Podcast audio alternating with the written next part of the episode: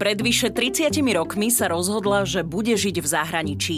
Nepáčilo sa mi žiť v krajine, kde mi bolo rozkazované, čo mám robiť a to ma tak nejako prinútilo k tomu, že tú krajinu opustím. Slovenka Zuzana Mikulcová zbalila veci aj kúzelnícku paličku a s manželom a synom emigrovali do Austrálie. S pocitom, že už sa nikdy nevrátia. Kúzelnícka kariéra pomohla Zuzke na začiatku jej nového života v novej krajine. Pristali sme 2. februára a moje prvé show v jednom, v jednom z najväčších e, sociálnych klubov, čo sú tu v Sydney, som mala 13. apríla 1990. Takže rýchlo som si kúpila hrdličky, vycvičila a potom to začalo. Po prikúzlení a troch ďalších prácach si po 15 rokoch otvorila vlastnú škôlku. No tak ja som si zobrala moje auto. Ja som na to auto som si dala vytlačiť veľký plagát, že Planet Kindy, to je názov mojej školky Planeta škôlkárov, e, sa otvára vtedy a vtedy a napísala som tam moje mobilové číslo. No a tak som to postavila proste pred supermarket na parkovisko a nechala som tam to auto stať celý deň, každý deň, povedzme týždeň, ja už si to nepamätám. A na základe toho začali ľudia telefonovať. Predstavujem vám Slovenku Zuzanu Mikulcovu, ktorá bola kúzelníčka, v 89. utiekla zo Slovenska a za posledných 15 rokov vybudovala v Austrálii vlastnú škôlku pre deti. Ja som Oli Čupinková a počúvate podcast Slováci v zahraničí. Mojou dnešnou hostkou je Zuzana Mikulcová, ktorá žije aktuálne v zahraničí a zo Slovenska odišla pred vyše 30 rokmi. Zuzka, ahoj. Ahoj, ahoj Oli. Zuzka, ako sa máš? Ako je v Austrálii aktuálne? Väčšinou tieto posledné podcasty, ktoré mám, tieto posledné rozhovory, tak eh, sa začínajú aj možno trošku aktuálnou situáciou, čo sa týka pandémie koronavírusu, ktorá vlastne zasiahla celý svet. Tak ako sa vy máte v Austrálii? No tak povedala by som, že Austrália e, s tým covidom si veľmi dobre poradila Um, aktuálne máme možno jeden alebo dva prípady a v štáte, v ktorom ja žijem, sa volá New South Wales, Nový Vales a momentálne a je 14 krát väčší ako Slovensko, ako celé Slovensko. Takže um, na celý náš štát sme mali jeden prípad asi pred troma dňami a Austrália má veľmi dobrý systém, ako všetko ako, ako kontaktovať všetkých ľudí, ktorí sa stretli s človekom, ktorý e, testoval pozitívny na COVID.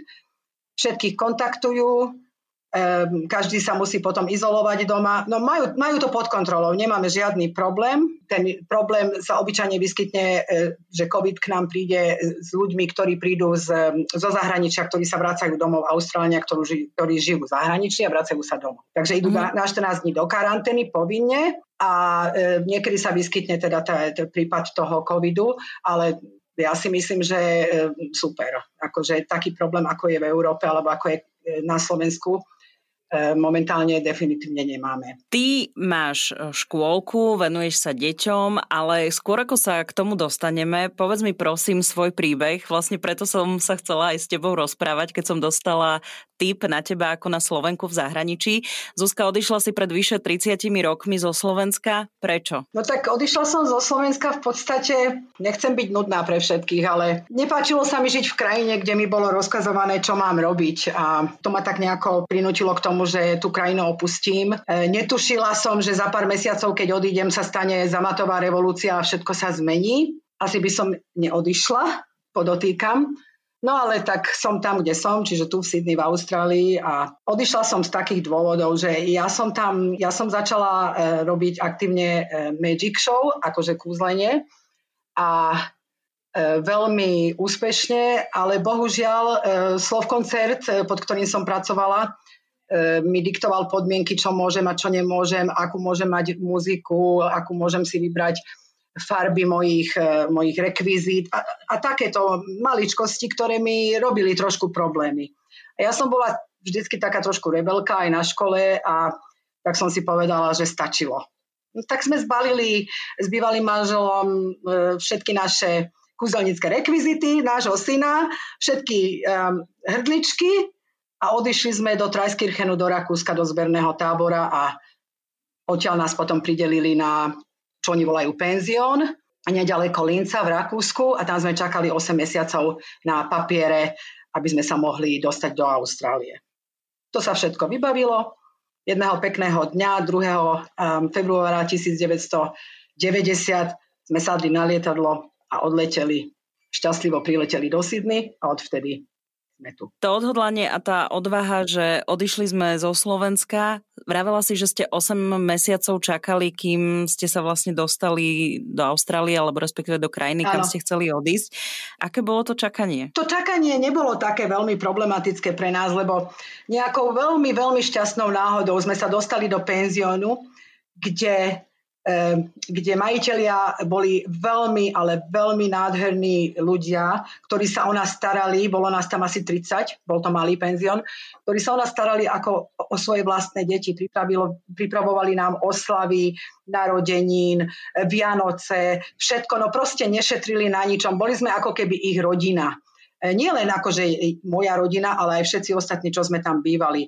Proste boli to tí najlepší ľudia, ktorých som stretla po veľmi dlhej dobe.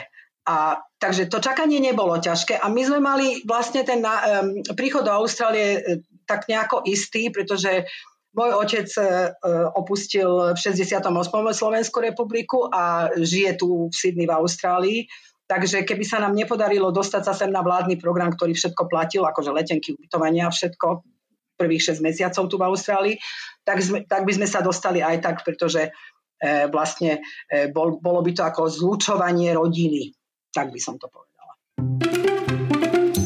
Ako si potom vnímala tú revolúciu, keď sa stala? Že už to nebol ten režim? No, ono to bolo, pre mňa to bolo obrovské prekvapenie. Ja sa musím priznať, že ja som absolútne, ne, neviem, kde som žila, ale ja som vôbec, vôbec, ale vôbec netušila, že niečo také sa stane. Keby som to tušila, možno by, moje rozhodnutie by bolo možno iné, ťažko povedať už dneska, hej.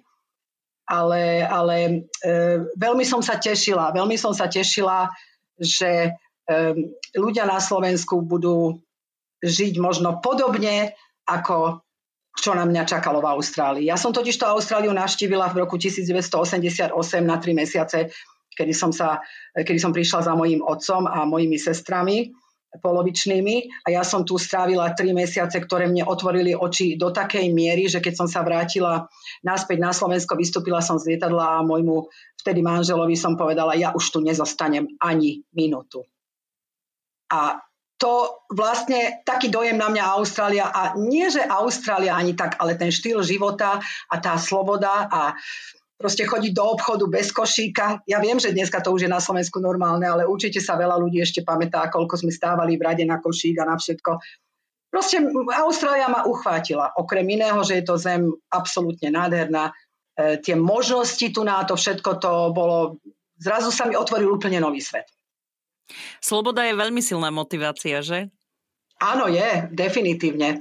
Definitívne je a neviem, ako by som to povedala, ja som sa necítila zase až taká neslobodná na Slovensku, ale určité veci mi proste vadili a takisto som mala problém, pretože tým, že môj otec bol e, emigrant, tak e, ja som sa treba nevedela e, dostať na vysokú školu, ktorú som chcela študovať.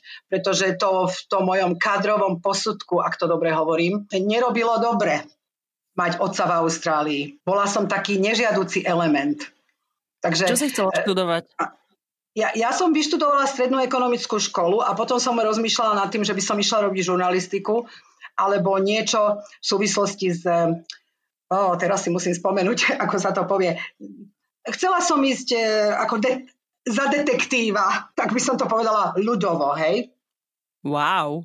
Áno, to mňa, ja mám takú analytickú mysel a ja musím všetkým, všetkému prísť na koreň a idem, idem, idem, až, až kým nenájdem všetky odpovede, ktoré hľadám na moje otázky. No a tak to bol taký môj sen, tieto dve veci. Buď tá žurnalistika, alebo teda niečo spojené e, s, s takým vyšetrovaním a, a, a podobne. No, nesplnilo sa to a nakoniec som, nakoniec je zo mňa riaditeľka škôlky v podstate, hej, a no, nie v podstate, ale naozaj.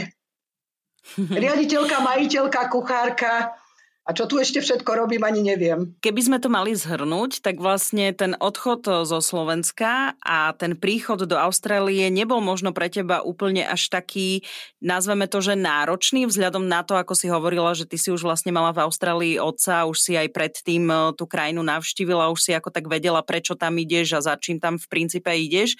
Takže bolo to trošku jednoduchšie, ako keby som sa možno bavila s niekým, kto išiel úplne, že totálne do neznáma. Definitívne to bolo jednoduchšie. V tom smere, ale utiec zo Slovenska nebolo až také jednoduché, pretože, pretože ako iste vieme, na všetko bolo treba víza, doložku a ja neviem ešte koľko papierov, no tak to bolo napríklad tá časť toho, toho ako by som to nazvala, úteku, no toho odchodu, povedzme, e, bola komplikovaná ale áno, tie, to očakávanie od Austrálie, už som mala určitú predstavu, o čo ide. Ale podotýkam, že bola to trošku skreslená predstava, lebo stráviť tri mesiace ako na prázdninách, alebo ísť do krajiny, kde chcete žiť, pracovať a zaradiť sa do toho celkového života je trošku iné. Aký to bol pocit, keď ste už prišiel ten deň, že odchádzame zo Slovenska a ten útek, ako si to nazvala, alebo ten deň odchodu. Ako si na to spomínaš? No, tak spomínam si na pár vecí veľmi, veľmi čisto, ako keby sa to stalo včera. Bola som aj natešená a bola som aj veľmi, veľmi smutná. Vedela som, v tom čase to bolo tak, že vedela som, že zanechávam e, rodinu, bratov, e, e, mamu, otca, babičku, to je jedno, proste všetkých, všetkých mojich kamarátov, spolužiakov, všetku moju istotu, ktorú som tam mala, lebo podotýkam, že ja som mala dobrý život na Slovensku, ja sa nemôžem, čo sa týka materiálnych vecí, stiažovať alebo finančných. Bolo to proste všetko len o tom, že som chcela zažiť nejakú slobodu. No, takže nebolo to jednoduché, e, citovo som bola z toho dosť vyčerpaná a spomínam si, že keď sme prekročili rakúske hranice a už sme akože boli v pohode, tak som môjmu synovi, ktorý mal vtedy asi 6 mm, rokov, povedala, že už sa nikdy nevrátime. A ja som naozaj si myslela, že sa nie, že nikdy nevrátim, ale že to bude veľa, veľa, veľa, veľa, veľa rokov, kým sa zase vrátim na Slovensko a pozdravím všetkých blízkych. A to nebol dobrý pocit. Ja si pamätám, že som robila tiež rozhovor s jednou Slovenkou, ktorá tiež bola v tom Trajskirchene. Áno. A ona mi vtedy hovorila, že oni keď e, vtedy s budúcim manželom e, odišli, tak zo Slovenska, tak hneď na druhý deň v ich byte už bola kontrola, už to tam celé šacovali a pozerali a, a riešili tí, ktorí mali tieto veci na starosti. Tiež niečo také sa dialo aj pri tebe? Vedela si o tom, že, ja neviem, kontrolovali práve tých tvojich rodinných príslušníkov um, alebo podobne? Nie, nemyslím si, že až do takej miery. Uh, moji um, svokrovci mali kľúče od bytu a oni to nejako zabezpečili. Keď sa mám priznať, už si ani nepamätám presne, čo sa mm-hmm. všetko odohralo, ale len viem, že ten štátny byt, ktorým sme my, v ktorom sme my bývali, zostal nakoniec mojim svokrovcom a oni si ho odkúpili. V podstate to je všetko, čo si ja uh, o tom pamätám. Viem, že sme uh, nemohli nič predať a všetko zostalo v byte ne, akože nepohnuté tesne predtým, než sme odišli, pretože sme bývali v štátnom byte a náš, náš panelák bol plný um, policajtov, lebo vieš, v štátnom byte bývajú policajti a vo, vojenské osobnosti e, a takíto akože štátni zamestnanci. A môj najlepší kamarát, vtedy bližšie nemenovaný, bol colníkom na prechode, cez ktorý sme prechádzali do Rakúska. A keby videl, že niečo z bytu zmizlo, vieš, akože televízia, alebo ja neviem, také určité veci, ktoré sú úplne jasné, že čo sa deje, tak by nás nikam nepustil mm-hmm. cez tie hranice. Zuzka, ty si hovorila, že si, že si bola kúzelníčka? Áno, áno, v roku 1988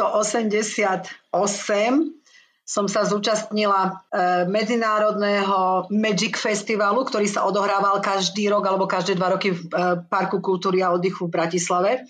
Bola to veľká medzinárodná súťaž e, kúzelníkov z celého takého toho východného bloku. No a ja som tú súťaž vyhrala. Dostala, vyhrala som prvé miesto a ešte som dostala zvláštne ocenenie za umelecký dojem. No, no a to, to odštartovalo moju kariéru asi takým spôsobom, že, že um, od tej minúty, kedy som z toho javiska zišla dole, tak som mala desiatky a desiatky a desiatky show už, už skoro ako keby zabukované. Odtedy som sa proste nezastavila a kúzila som, kúzila som, kúzila som, až kým, som, až kým sme neodišli. A taký jeden zážitok mi utkvel v pamäti, že pamätám sa, že všetci kúzelníci chceli veľmi otvoriť Hotel Fórum. Vtedy Hotel Fórum bol ten najexkluzívnejší hotel v Bratislave v tých rokoch a malo byť slávnostné otvorenie a Slovkoncert eh, chcel kúzelníka a nejakých ešte iných umelcov.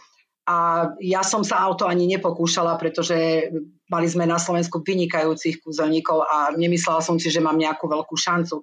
A zazvonil mi telefón, Slovkoncert, Zuzana, eh, my vám ponúkame trojmesačné angažma v hoteli Fórum aj so slávnostným otvorením. No, mne spadla sánka, ako sa hovorí, a ja, ja som bola natoľko hlúpa a hovorím, mne, ale veď všetci ostatní to chcú. No a tak tá pani, nebudem hovoriť meno, hovorí, to, ti, to vám môže byť úplne jedno, čo chcú ostatní, my chceme vás. Tak to bola pre mňa, to bola pre mňa v tej kariére slovenskej, pokým som pôsobila na Slovensku, tak to bola taká, taká, taká hviezda, hej, v tej kariére, že teda ten Hotel Fórum a tak ďalej e, som otvorila, no a nejaké televízne show medzi tým prišli e, krátke bolo to fajn. No to hovoríš už o tom, ako už uh, svietila tá hviezda, ale mňa zaujíma ešte aj ten moment, že uh, chcem, chcem byť kúzelnička. To kedy vzniklo? Akože jasné, všetci máme v detstve nejaké pokusy a sme mali, keď sme videli kúzelníkov, že sme sa snažili ich napodobniť a hľadali sme, kde sú tie tajomstvá a kúzla skryté a ako to vlastne Isté. robia. Ale ako to bolo u teba teda, že u mňa... kedy, čo, ako, chcem kúzliť? Vôbec nie. Žiadne také, žiadne také výkriky do tmy som vôbec nezažila. Ja, som, ja som hrala amatérske divadlo celé roky pod vedením uh, Jozefa Pražmáriho, košického um, režiséra. A potom, som, potom sa mi narodil syn a nemala som sa to čas ke tomu venovať. Môj e, bývalý manžel sa venoval kúzeniu od malička, navštevoval v Parku kultúry a oddychu kúzelnícky krúžok a podobne. A jedného dňa, a vždycky sa schádzali u nás doma. Ja teda som tam chodila hore dole s tým miminom a čičíkala a oni stále niečo kúzlili a stále na mňa niečo lietalo, nejaké hrdličky a ja neviem čo. A zrazu jeden z tých kúzelníkov, bolo ich tam tedy asi 5, zahlásil. A čo keby si ty kúzlila? Na divadlo čas nemáš? Tak prečo nie? A ja som len tak akože vyvalila oči, hovorím, vy ste sa všetci tu nás bláznili, alebo ste, ste veľa pili, alebo o čo vám ide? Hovorím, ja nie som kúzelník, však sa pozrite, čo vy robíte, veď ja by som z toho nevedela urobiť ani, ani jedno jediné kúzlo. Neboj sa, my ťa to všetko nacvičíme, naučíme. Ty len do toho daj to herectvo. A ja, že no dobre. A na to môj bývalý zahlásil, lebo vieš, kúzelnička ženská nikde tuto v Európe nie je. Jedna bola v Rakúsku. Takže mohli by sme na tom urobiť dosť veľké peniaze. No a tak sa to, a tak sa to stalo a môžem ti povedať, že keď som trénovala to moje číslo hej, na tú súťaž, tak som občas niečo hodila o zem, občas kopla do kuzelnického stolíka, občas som sa rozplakala, lebo naozaj to nebolo pre mňa také jednoduché. Takže som musela to herectvo do toho všetko dať, tak som bola taký taká herecká kúzelníčka. Ale bolo to super. Takže všetky tie kúzla, keby som chcela, tak sa viem naučiť. Absolútne, áno. Každý sa to môže naučiť, to, čo som ja robila, aj čokoľvek iné. E, vyžaduje to hodne, hodne driny. Lebo potom už neskôršie tuto v Austrálii sme prestúpili aj na veľké ilúzie, pretože sme aj pracovali ako, akože aj vonku z Austrálie hodne. E, takže e, ono to, není to až také jednoduché, ako to vyzerá. Zuzka, tvoje najobľúbenejšie kúzlo? Ha, moje najobľúbenejšie kúzlo. Lietajúca gula. Neviem, ako by som to inak nazvala. Taká tá gula, čo chodí okolo, okolo teba a, a, a vznáša sa a vznáša a vyzerá to, vyzerá to ako v rozprávke. Tak to je moje najobľúbenejšie kúzlo. Moje vlastné kúzlo. Aha, tak čiže je. asi mi nepovieš, ako sa vznáša. No nie. Takú vec nemôžem prezradiť. Jaj, a je to presne tak, že ľudia sa vždy ťa pýtali, že, že ako to robíš, aké je to tajomstvo? Je nejaký kúzelnícky zákon, že kúzla sa neprezrádzajú? Áno, kúzelnícky zákon medzi kúzelníkmi je, že kúzla sa neprezrádzajú, ale v dnešnej dobe je to jeden klik na YouTube a všetko je prezradené. Takže, takže hej, pýtavali sa, mi, pýtavali sa ma veľakrát, ale ja som im len povedala, užite si to show a nerozmýšľajte nikdy nad tým, ako sa to robí alebo nerobí. A hotovo. Nebudem sa ani ja pýtať, nebudem sa vypytovať, lebo je jasné, že každého kúzelníka alebo kúzelničky, keby som sa pýtala, tak eh, mi odpovie to isté, že teda tie kúzla sa neprezrádzajú. A ja som asi presne aj ten typ, ktorý ani nebude rýpať do toho, že však mi to povedz, lebo radšej si to užijem a ostáva to také zahalené tajomstvom. Áno, presne. Presne. Ja sa už nikdy neviem pozrieť na žiadne kúzelnícke predstavenie bez toho, aby som to zase samozrejme nezačala analyzovať, rozmýšľať, kde, ako, kto, kedy, kam to dal, kam to nedal. Vieš, čo myslím. Takže ja tú ilúziu, mne tá ilúzia a tá radosť z toho show bola zobratá. A ja keď pozerám show, ja sa sústredím na to, aby som pochopila, ako sa to robí. Vieš, ako sa to volá? To sa volá, že choroba z povolania. No, tak nejako. To bude tak, hej. Prišla si do Austrálie, prišli ste do Austrálie s manželom a s, so synom. Hej. Využila si to kúzlenie aj v Austrálii? Áno, e, my sme prileteli, pristali sme 2. februára a moje prvé show v jednom, v jednom z najväčších e, sociálnych klubov, čo sú tu v Sydney, som mala 13. 13. apríla 1990. Takže Rýchlo som si kúpila hrdličky, vycvičila a potom to začalo. Neskôršie sa pripojil ku mňa aj môj, aj môj bývalý manžel, porobili sme nejaké e, ilúzie veľké a podobne, no a ako som už povedala predtým, a začali sme cestovať a zarábať. Ale je to trošku ináč, ako to, bolo to trošku ináč, ako to bolo na Slovensku. Na Slovensku angažma boli na 3 mesiace, tu na angažma neexistujú, tu na je to, tu, tu na je to väčšinou tak, že každý týždeň sme boli E, v nejakom inom klube sme vystupovali, alebo teda ja sama podľa toho, čo chceli od nás. Takže to bolo hodne náročné, pretože vzdialenosti v Austrálii sú nehorázne. Keď poviem, že idem tuto niekde za roh, to znamená, že idem 100 kilometrov. To už ani, už ani nerátam. Takže náročné to bolo. Okrem toho som mala ešte tri práce a malé dieťa. Tri práce? No, to kúzlenie bolo väčšinou večer, hoci to vyžadovalo hodne hodín aj prípravy cestovania a tak ďalej. Cez deň keď som prišla do Austrálie, tak som samozrejme, nie samozrejme, ale ja som anglicky nehovorila ani slovo.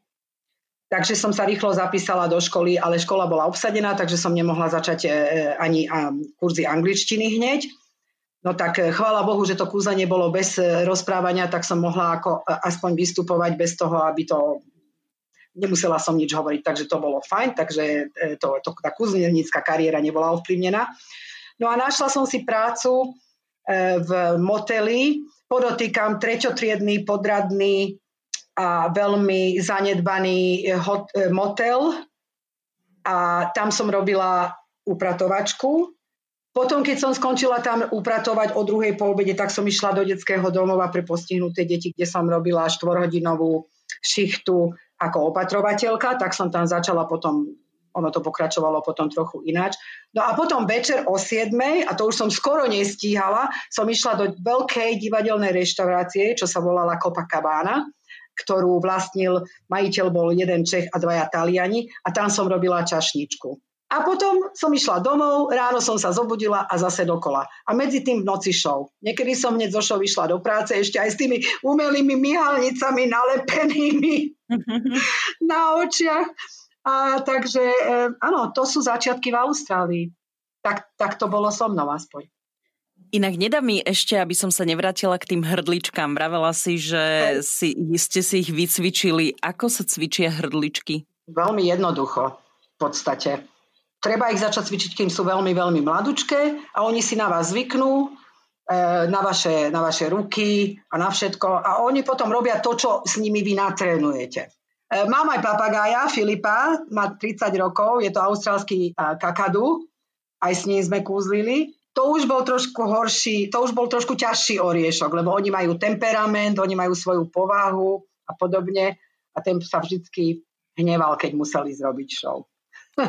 Hrdličkám to bolo ako to dával? jedno. Filip aj rozpráva? Filip hovorí um, asi kričí Maťko, raňajky, Maťko, raňajky, pretože to som bola ja každé ráno. Maťko, raňajky, Maťko, raňajky. Vieš ako, tisíckrát, kým sa zobudí dieťa. Takže hovorí to. Ja.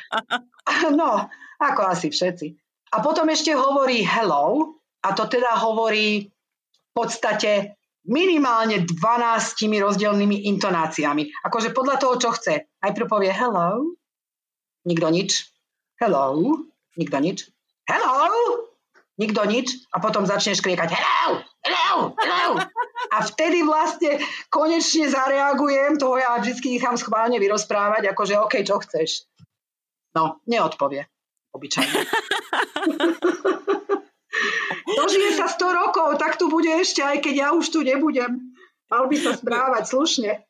Bude kričať hello.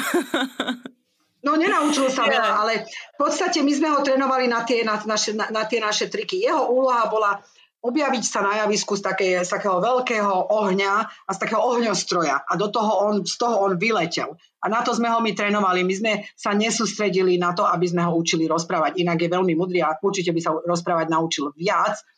Ale hovorí len to, čo som opakovala do nekonečna celé roky. Mať koraňajky. Fantastické. Je to veľmi vtipné, to, čo hovoríš. No neviem, Dobre, keď to je každý deň. tak hej, akože preto ja nemám žiadneho papagaja ani vtáčika, lebo mne by vadil ten škrekot, eh, ale aj keď no. teda všetci, čo hovoria, že majú napríklad andulky, že ale to pekne spieva, no nie vždy. Takže, no. uh, tak, takže tak. Um, Mne akurát vadí, keď mi vždy zožerie raňajky. To mne vadí najviac, ináč on tak veľmi neškrieka.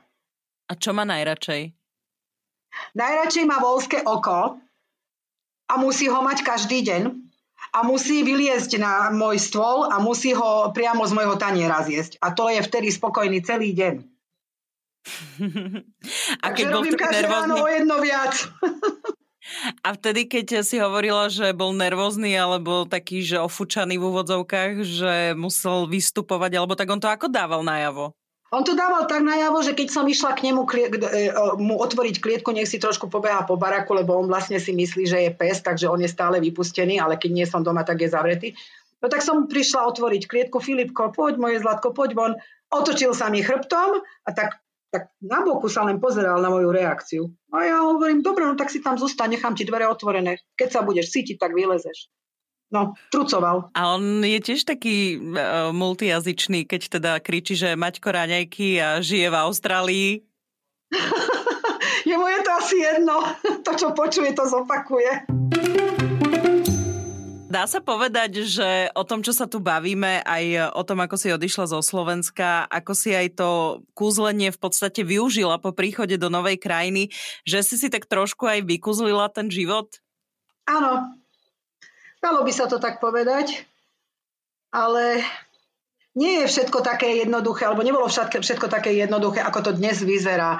Ehm, človek si prejde veľa, veľakrát ťažkým, ťažkým obdobím, No ale potom po rokoch sa na to pozerá trochu ináč. Ja som mala v podstate šťastie, že ja som vždycky mala, pra- okrem toho kúzlenia samozrejme to nestačilo na živobytie a na všetko. Okrem toho ja som vždycky mala, uh, vždycky mala šťastie na prácu. Samozrejme, že upratovať motel nebola moja, mo- moja voľba kariéry, Takže ako náhle som e, sa trochu naučila anglicky, tak som, e, tak som išla do, teda tam už som pracovala v tom detskom domove s tými postihnutými deťmi a som tam potom zostala 15 rokov uh, ako kultúrna referentka. Takže, takže tam som bola tak dlho, až kým som nepostavila škôlku. No a keď som postavila tú škôlku a otvorila tú škôlku, tak rok predtým, než som ju otvorila, som e, odišla z detského domova a sústredila som sa teda na, to, e, na tú škôlku, pretože postaviť e, škôlku v Austrálii je nesmierne komplikovaná záležitosť a byrokracia je, je, je nehorázna. No ale keď sa všetko dodrží, tak tak sa to dá, ale trvalo mi to dva roky. Sama si prirodzene prešla do tej časti, kde sa budeme rozprávať už o tvojom vlastne súčasnom živote, keď si povedala, že 15 rokov si pracovala v tom eh, domove pre postihnuté deti, tak ehm, čo ťa motivovalo, že si chcela tú vlastnú škôlku? No, ono je to taký trochu dlhší príbeh, ale v podstate kamaráti. Jedného dňa som bola v obchode a ja strašne nerada stojím v rade. To mi, to mi ešte stále z toho socialistického systému zostalo v hlave. Ja proste ne, nerada stojím v rade e, s nákupom. Predo mnou stála pani mala jeden malý košík a mala tam tri veci. A ja som si tak duchu hovorila, táto pani tam skoro nič nemá, to bude rýchlo.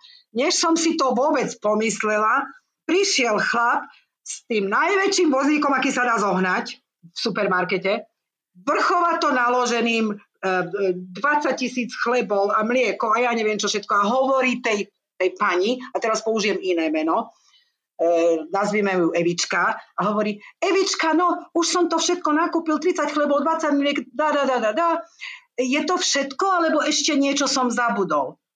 A ja, ako on to povedal po slovensky tejto pani, Evičke, ja som sa postavila, teda postavila ruky v bok a hovorím, počúvajte, mladý pán, tak ja sa sem na postavím za túto pani, že nemá nič košiku a vy sa sem dotrepete s takýmto, s takýmto obrovsko naloženým košikom. No to, to som teda není moc rada a začala som sa smiať.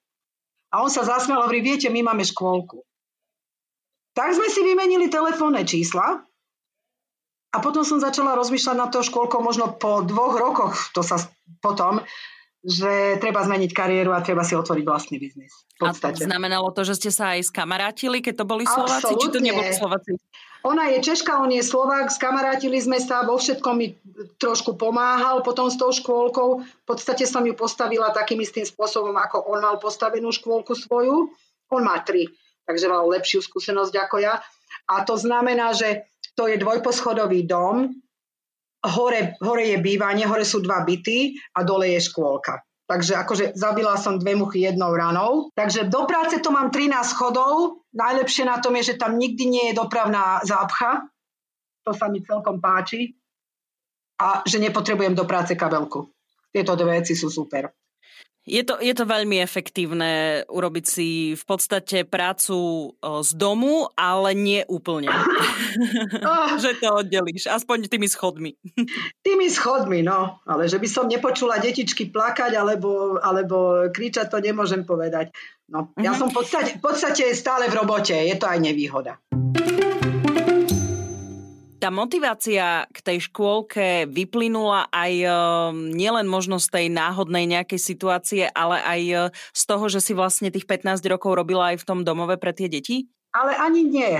Tá motivácia bola Prepačte, vážení poslucháči, ale musím to povedať, finančná. Škôlky v Austrálii sú nesmierne, podotýkam, nesmierne lukratívny biznis. Za predpokladu, že vaša škôlka je populárna a je stále plná, a tá moja je, veľmi, veľmi lukratívny biznis. Takže tá moja motivácia bola viac menej, viac menej finančná, než niečo iné, ale samozrejme, že Teraz to tiež vidím trochu ináč. Teší ma, keď je detičky, ja som doteraz mala asi 3, 3500 detí za tých 15 rokov a e, niektorí z nich už majú vodičský preukaz a majú 18 rokov a viac. A veľmi ma teší, keď vidím ich úspechy, pozriem na Facebook, stále sme zostali v, v kontakte skoro so všetkými rodičmi práve tým vďaka médiám a so, so, sociálnym médiám a tak ďalej. Takže áno, motivácia bola trošku inde, ale E, práca ma baví a, a, a veľmi, veľmi je, to, je, to, je to veľmi zaujímavá práca, špeciálne tu na v Austrálii.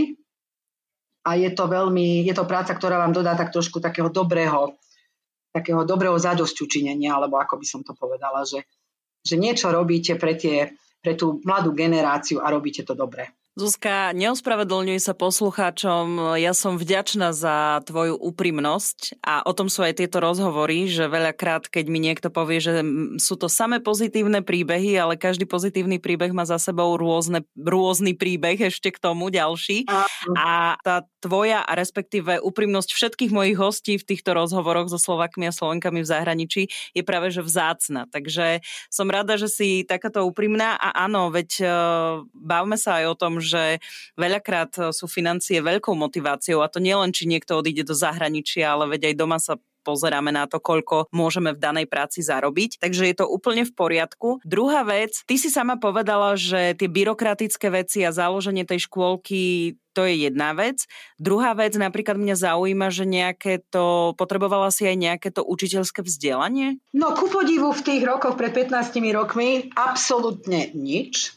Ja som si potom urobila e, e, pedagogickú školu počas, už, už som škôlku mala, ale aj tak som ju nepotrebovala, tú školu vôbec na nič. Podmienka na to, aby, si aby človek dostal licenciu na škôlku, je, že musí zamestnať osobu, ktorá e, má diplom učiteľský. To je podmienka. A ja som teda mhm. našla kočku, ja, ja som si otvorila, e, ja som, ja som tu si požiadala o licenciu, tá licencia mi bola udelená za, a musela som, musela som dodať papiere, kto, ktorá je tu na učiteľka s, s pedagogickým vzdelaním a tak ďalej a tak ďalej. Veľmi, veľmi prísne e, zákony sú tu na škôlku, to nie je ako, neviem ako to je doma, sorry, to nemôžem porovnávať, to teraz by som si sama sebe šlapla na jazyk. Ale tu je to tak, že všetko, na všetko platí zákon, na všetko, aj kedy sa majú pomaly detičky vyčúrať, koľko máte mm. mať záchodov. Každé dieťa musí mať 3,3 aj 4 metra e, štvorcového v škôlke. Všetko to oni prehodnotia, všetko premerajú vonku, vnútri a podľa toho vám pridelia licenciu, koľko detí denne môžete mať. V Austrálii deti nechodia do školky každý deň, pretože je nesmierne drahá a veľa rodín si to nemôže dovoliť. Takže štát dopláca obrovské peniaze pre rodičov a rodičia platia nejakú čiastku a nejakú e, čiastku platí štát. A e, niektorí si bohužiaľ môžu dovoliť do školky chodiť povedzme dvakrát do týždňa, niektorí keď musia tak 5 krát do týždňa samozrejme. Takže akože pre vás momentálne ja mám 70 detí, každý deň mi chodí do škôlky 30 a oni sa takto striedajú. Majú zabukované svoje dni, kedy prídu, Joško príde pondelok, útorok, Anička príde vo štvrtok a v piatok, no ale z tých 70 detí, to je strašne veľa detí, to je strašne veľa papierovej práce a tak ďalej a tak ďalej. Všetko je to prepojené cez štát, pretože je tam tá štátna dotácia pre tých rodičov. Takže je to biznis, ktorý je nesmierne kontrolovaný. Chodia na matkové kontroly a kontrolujú každú vetu, každý papier, kde mám položený položené pero, a to si nerobím srandu, je to, je to také trošku na nervy občas. Ale robíš to rada. Ja všetko, čo som v mojom živote robila, som robila rada. Dokonca aj tú prácu v tom strašnom moteli, ale tu som robila rada len preto, lebo som mala stále zamestnanie a príjem. To som robila iba asi rok. Hej. Takže e, áno, robím to rada, samozrejme, že to robím rada. Aký bol ten začiatok, keď si teda otvorila tú škôlku, ten prvý deň alebo prvé nejaké získavanie tých detí? Ako to, ako to fungovalo? To bolo nejak, že v rámci okolia alebo nejakej možno tvojej komunity priateľov, známych? Vôbec žiadna komunita, žiadny známy, všetci už boli, e, všetci už mali odrastené, odrastené deti. No, tuto, kde som ja, je 120 škôlok. V podstate v každej ulici je aspoň 3-4. Okolo mňa v, v okruhu možno 200 metrov sú 4 škôlky. Akože aj s tou mojou. No tak ja som si zobrala moje auto. Ja som na to auto som si dala vytlačiť eh, veľký plagát, že Planet Kindy, to je názov mojej školky, Planeta škôlkárov, e, sa otvára vtedy a vtedy a napísala som tam moje mobilové číslo. No a tak e, my sme trošku tak zašití, nie sme na hlavnej ceste ako tie ostatné školky, takže nás absolútne nikto nevidí. No a tak som to postavila proste pred supermarket na parkovisko a nechala som tam to auto stať celý deň, každý deň, povedzme týždeň, ja už si to nepamätám. Dala som do lokálnych novín e, farebný krásny obrázok Planet Kindy, otvára sa vtedy a vtedy. A na základe toho začali ľudia telefonovať. A keď mi prišiel prvý zákazník, moja prvá zákazníčka mala sestru, Jedna mala tri deti a druhá mala dve deti. Takže som začala s piatimi deťmi z jednej rodiny. Tí povedali svojim kamarátom, tí zase svojim a zrazu som mala 20 detí behom jedného mesiaca. A už to je história. Teraz mám waiting list, proste mám zoznam mm-hmm. detí, asi 50, ktoré už rok sa pokúšajú dostať do škôlky a bohužiaľ som ich nemohla uspokojiť, lebo hovorím, ja môžem mať iba 30 detí denne. To je moja maximálna licencia podľa veľkosti a e, bohužiaľ nemôžem uspokojiť. Moja klientela je e, e, už pár rokov skoro výhradne, výhradne srbská a austrálske deti za 15 rokov som mala 3. Žijem v Austrálii, podotýkam. Je to nejaká zhoda náhod, že tie deti sú aj blízko tam, kde bývaš, kde máš tú škôlku, že tam v tom okolí... Áno, tak je to proste tak, že v Liverpoole, v západnej Sydney, kde, kde som ja, a kde aj tá škôlka teda je, je 170 registrovaných e, rôznych národností a, a veľké, veľké začlenenie tam aj, má aj srbská komunita. Ale to nie je hlavný dôvod, prečo mám hlavne srbské deti, alebo teda väčšinu, ale je to preto, lebo tá povesť, že je to európsky štýl škôlky a majiteľka aj riaditeľka je, je Slovenka, Európanka, ide rýchlejšie ako blesk. No a keďže ľudia z Európy majú naozaj veľmi inú kultúru, porovnaní s ostatnými, s ostatnými um, krajinami, špeciálne krajinami um, ako, ako arabskými alebo azijskými. Je tá kultúra úplne iná a oni hľadajú niečo iné v tom vzdelávaní a, a, a majú iné predstavy o tom, ako sa má cudzí človek starať o svoje deti. Pretože v podstate ja som cudzí človek, síce no, mám tu 8 učiteľiek, všetky sú Európanky, hlavne kvôli tomu, lebo e, oni neradi dávajú svoje deti, nezverujú len tak hoci komu. Takže aj tá dôvera medzi nimi musela, musela sa vybudovať. No ale je to fajn. Aký je teda ten systém tvojej škôlky? Mm, povedz mi niečo no. o tvojej škôlke, ako fungujú decka s učiteľkami, aký, aký máte nejaký režim možno? Takže by som začala tým, že otvárame ráno o 7 a zatvárame večer o 6. Sme otvorení 11 hodín denne, 5 dní do týždňa. Keď je štátny sviatok, tak vtedy sme zatvorení. Vtedy nemôžeme otvoriť. V podstate ten deň má svoju štruktúru, má, má svoju rutinu, inak by to ani nešlo. V podstate e, ráno do takej tej pol desiatej e, detičky prichádzajú. Detičky neprichádzajú ráno o 7, detičky prichádzajú kedy chcú a kedy ich rodičia prinesú. Akurát ja vždycky rodičom hovorím, že do 10 nech tu deti sú, pretože hneď po 10. ráno, keď sa napapkajú, o 10. sa začína naša škola, lebo ja mám aj predškolákov, dosť intenzívny, uh, intenzívny, um, intenzívnu triedu. A keď my začneme sa vyučovanie, tak to začína o 10. A keď niekto príde neskoro o pol hodinu, tak vlastne skratí pol hodinu z toho vyučovania a potom sa rodičia rozčulujú, že to dieťa sa niečo nenaučilo. Tak sa im snažím vysvetliť, že do 10. sa tu proste musí byť. Tak sa to snažia dodržať.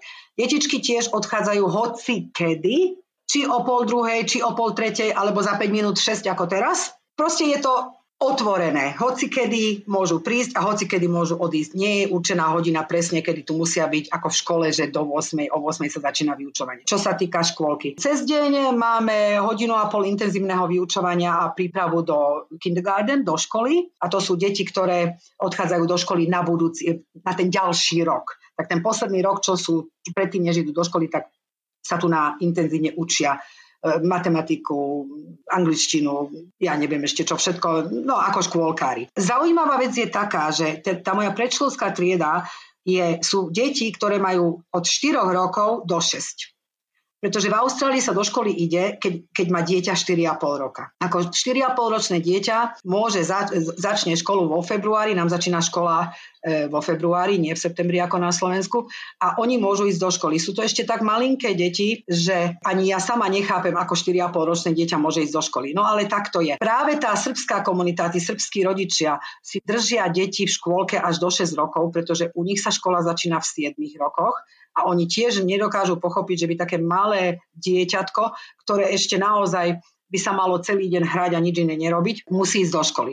Takže E, takže takto, takto to tu náfunguje. Čiže skôr idete tým e, európskym štýlom, čo sa týka tej škôlky pre tú našu ja, predstavu. Áno, áno, áno, aj čo sa týka vyučovania, áno. Musím dodržať kurikulum, musím dodržať e, e, učiteľské osnovy a všetko to samozrejme musím dodržať. Áno. Čo sa týka stravy, lebo tiež som robila rozhovor s jednou babou, ktorá žije v Južnej Koreji, rozprávala o tom, ako jej cerka chodí do škôlky, napríklad rozprávala o tom, ako vždy dostanú rodičia jedálniček, čo jedia a tak.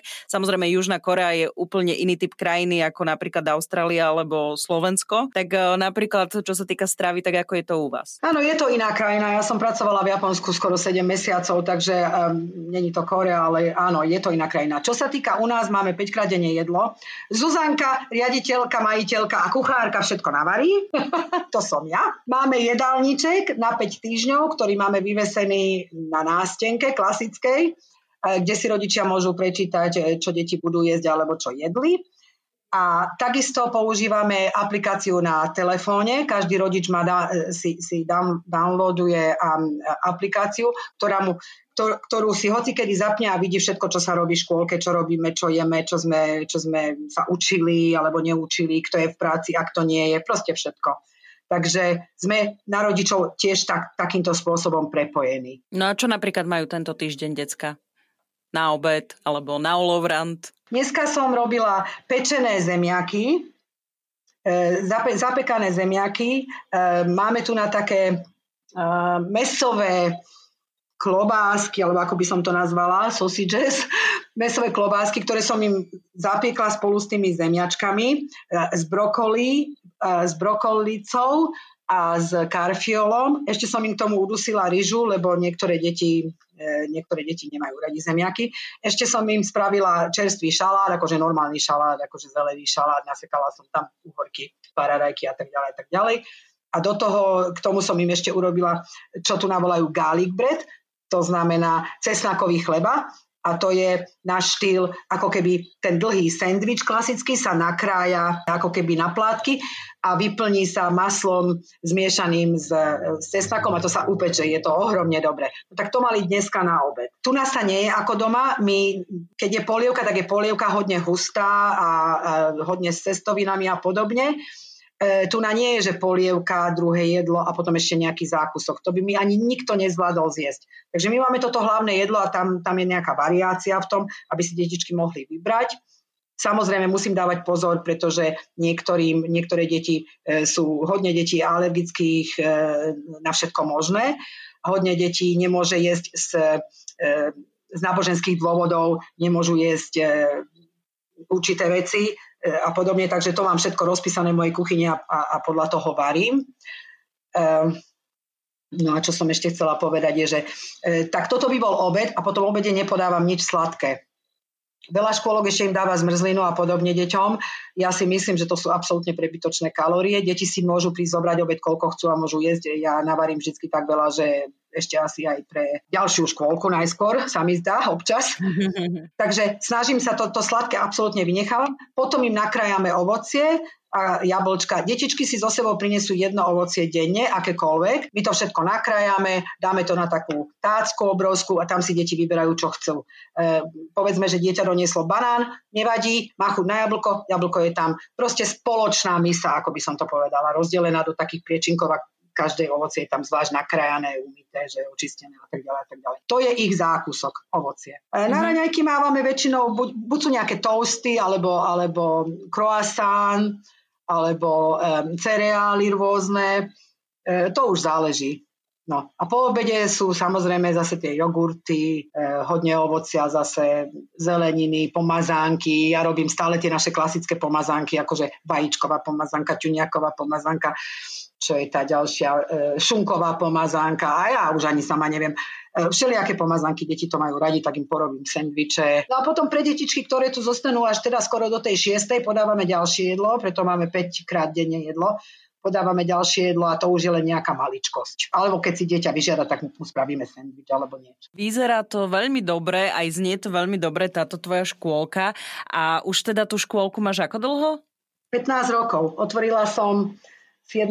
marca 2007. Máš tú škôlku, funguješ, toto je tvoj, tvoj život vlastne, ano. lebo keď si povedala, že robíš všetko možné, aj nemožné, riaditeľka, kuchárka a tak ďalej. Ešte aj Takže... trávu, to som zabudla povedať.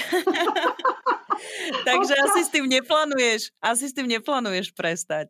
Neplánujem s tým prestať momentálne, ale mám svoje určité plány do budúcnosti. Definitívne nechcem byť zapojená v takomto, e, v takomto veľmi e, rýchlom pracovnom procese dennodenne, pretože ono to človeka aj trošku unaví, darmo má z toho radosť. Takže nie, mám určité plány do budúcnosti. Neviem, e, ktorý z mojich plánov budem realizovať, ale definitívne nechcem zostať aktívna veľmi dlho. Stále hovorím, že každý človek, ktorý vybuduje niečo nielen doma, ale ešte aj v zahraničí, v inej krajine, v inej kultúre, s iným jazykom, tak má ešte dvojnásobný rešpekt. Takže veľmi sa teším, že ešte aj s takým krásnym entuziasmom o tom rozprávaš a hlavne Zuzka, držím ti palca aj naďalej a ďakujem ti veľmi pekne za rozhovor a hlavne za čas, že si si pri deťoch v škôlke našla čas na tento rozhovor. Veľmi ma tešilo. Som Oli Čupinková, ďakujem, že ste nás počúvali. Ak poznáte úspešných Slovákov a Slovenky, ktorí uspeli vo svete a doma ich nepoznáme, napíšte mi o nich na Slováci v zahraničí zavináč Express.sk.